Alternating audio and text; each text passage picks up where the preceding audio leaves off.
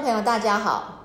从今天开始，王丽慧医师新知报报会在每周三中午的十二点半，同时在 YouTube 以及脸书直播。我也成立了个人新的粉丝专业，还有在 YouTube 开设了我个人的专属频道，有新的用户名称，所以要邀请各位重新订阅，还有重新追踪。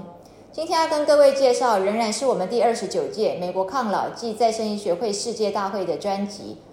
今天的主题是打造一条通往我们健康的高速公路。这一条高速公路呢，是经由什么达成的呢？就是经由您的肠内菌。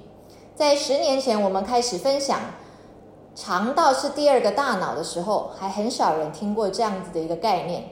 但是现在呢？几乎在网络上随便爬文，您都可以看到这样的一个说法：肠道是您的第二个大脑，因为我们的肠内菌呢可以高达十兆个微生物。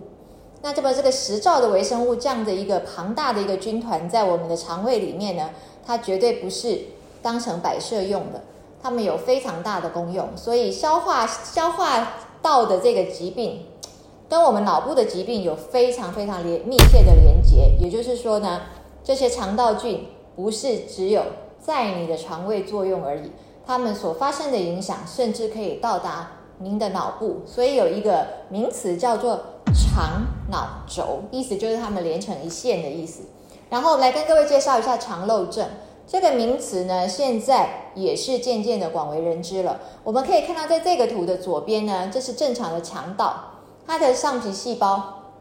细胞跟细胞之间是非常紧密连接的，就好像是一个非常完整的万里长城。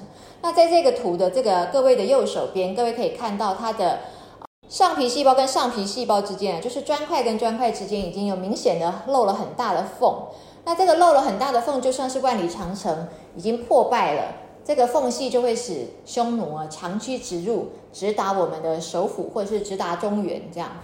那这个是怎么样引起的呢？最主要的元凶就是我们肠内的革兰氏阴性菌的细胞壁有一个成分叫 LPS，这个的话是脂多糖。这个脂多糖呢，它会造成我们肠道的发炎，发炎之后就造成肠漏，然后漏进来的东西呢，又让我们的肠道更发炎，所以这就是一个恶性循环。除此之外呢，压力也是一个凶手，肠漏症的凶手。因为呢，压力会减少我们的好菌，就是比菲德氏菌和乳酸菌这些好菌。你光是需要站上讲台做一个演讲，或者是做一个口头的报告，都可以引发你的肠漏症。但是如果这个现象呢是短期的，你有可能在几天之后就自然修复。可是如果是慢性长期的这样的压力的话呢，那就可能是你的肠漏症一直迟迟不会痊愈，没有办法自我修复。那我们来看，除此之外还有哪一些原因会造成肠漏症呢？吃了太多的抗生素也会，因为呢，我们吃了这个呃杀死细菌的抗生素之后，我们肠内的好菌坏菌就是全部一起杀掉了。所以我们会建议呢，在有吃过抗生素之后，可能呢稍微补充一下益生菌，把你的好菌重新的养回来。那吃了太多的制酸剂也会，制酸剂是什么呢？制酸剂就是这个胃不舒服啊，胃酸过多啊，哦，胃溃疡、胃食道逆流，医师都会给的。那制酸剂也会造成你的肠内菌丛不平衡，吃了太多的甜味剂、添加物也会，或者是喝酒，这些都会。那圈起来的这个是食物的过敏或是食物的成瘾，这个也会造成你的肠漏症。也就是说呢，你所吃的食物有可能对你不是滋养，而可能对你是伤害性的。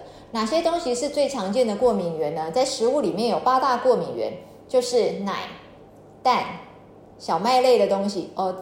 还有豆类，豆类是指 soy，就是黄豆的意思。然后再来啊，鱼呀、坚果啊、带壳海鲜啊，这一些东西，这些都是我们非常常见的呃食物过敏源。还有迷走神经也可能造成食物过敏，然后食物过敏又造成你的肠漏症哦。为什么迷走神经也可以造成食物过敏呢？刚刚不是讲食物有八大类的来源是造成食物过敏比较常见的原因吗？因为当你的迷走神经功能比较低下的时候，迷走神经是一个副交感神经。当它的功能比较低下的时候呢，它也会没有办法那保护你的肠胃道，所以呢，会使你的肠胃道变得比较脆弱。比较脆弱的话，就比较容易过敏哦，没有办法这样，好像每一种东西都能够那么那么顺畅的接受，比较容易过敏。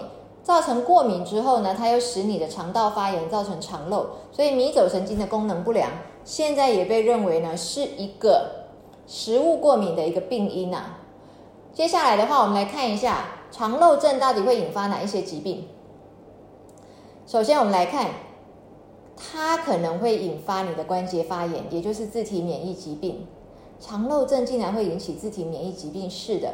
因为呢，我们在脊椎和这个周边关节的发炎里面，我们发现有百分之五十的人他都有肠漏症。然后我们发现僵直性脊椎炎这一种自体免疫疾病啊，它也有肠漏的问题、肠胃道的问题，这种人比较风险比较高，会去得僵直性脊椎炎。再来，我们看肠漏症还可能引发帕金森氏症。你说？光是你的肠胃道功能不好，你就可以巴金森氏症吗？为什么呢？因为我们在巴金森氏症的检测里面，我们发现巴金森氏症就是你身体会有一个叫做 alpha 突触核蛋白的东西会增加。呃，我们在介绍外泌体的时候，也曾经介绍过这个观观念，就是我们在诊断，如果我们可以检测这个人的体内的 alpha 突触核蛋白有没有增加，就可以早期的知道他有没有巴金森氏症。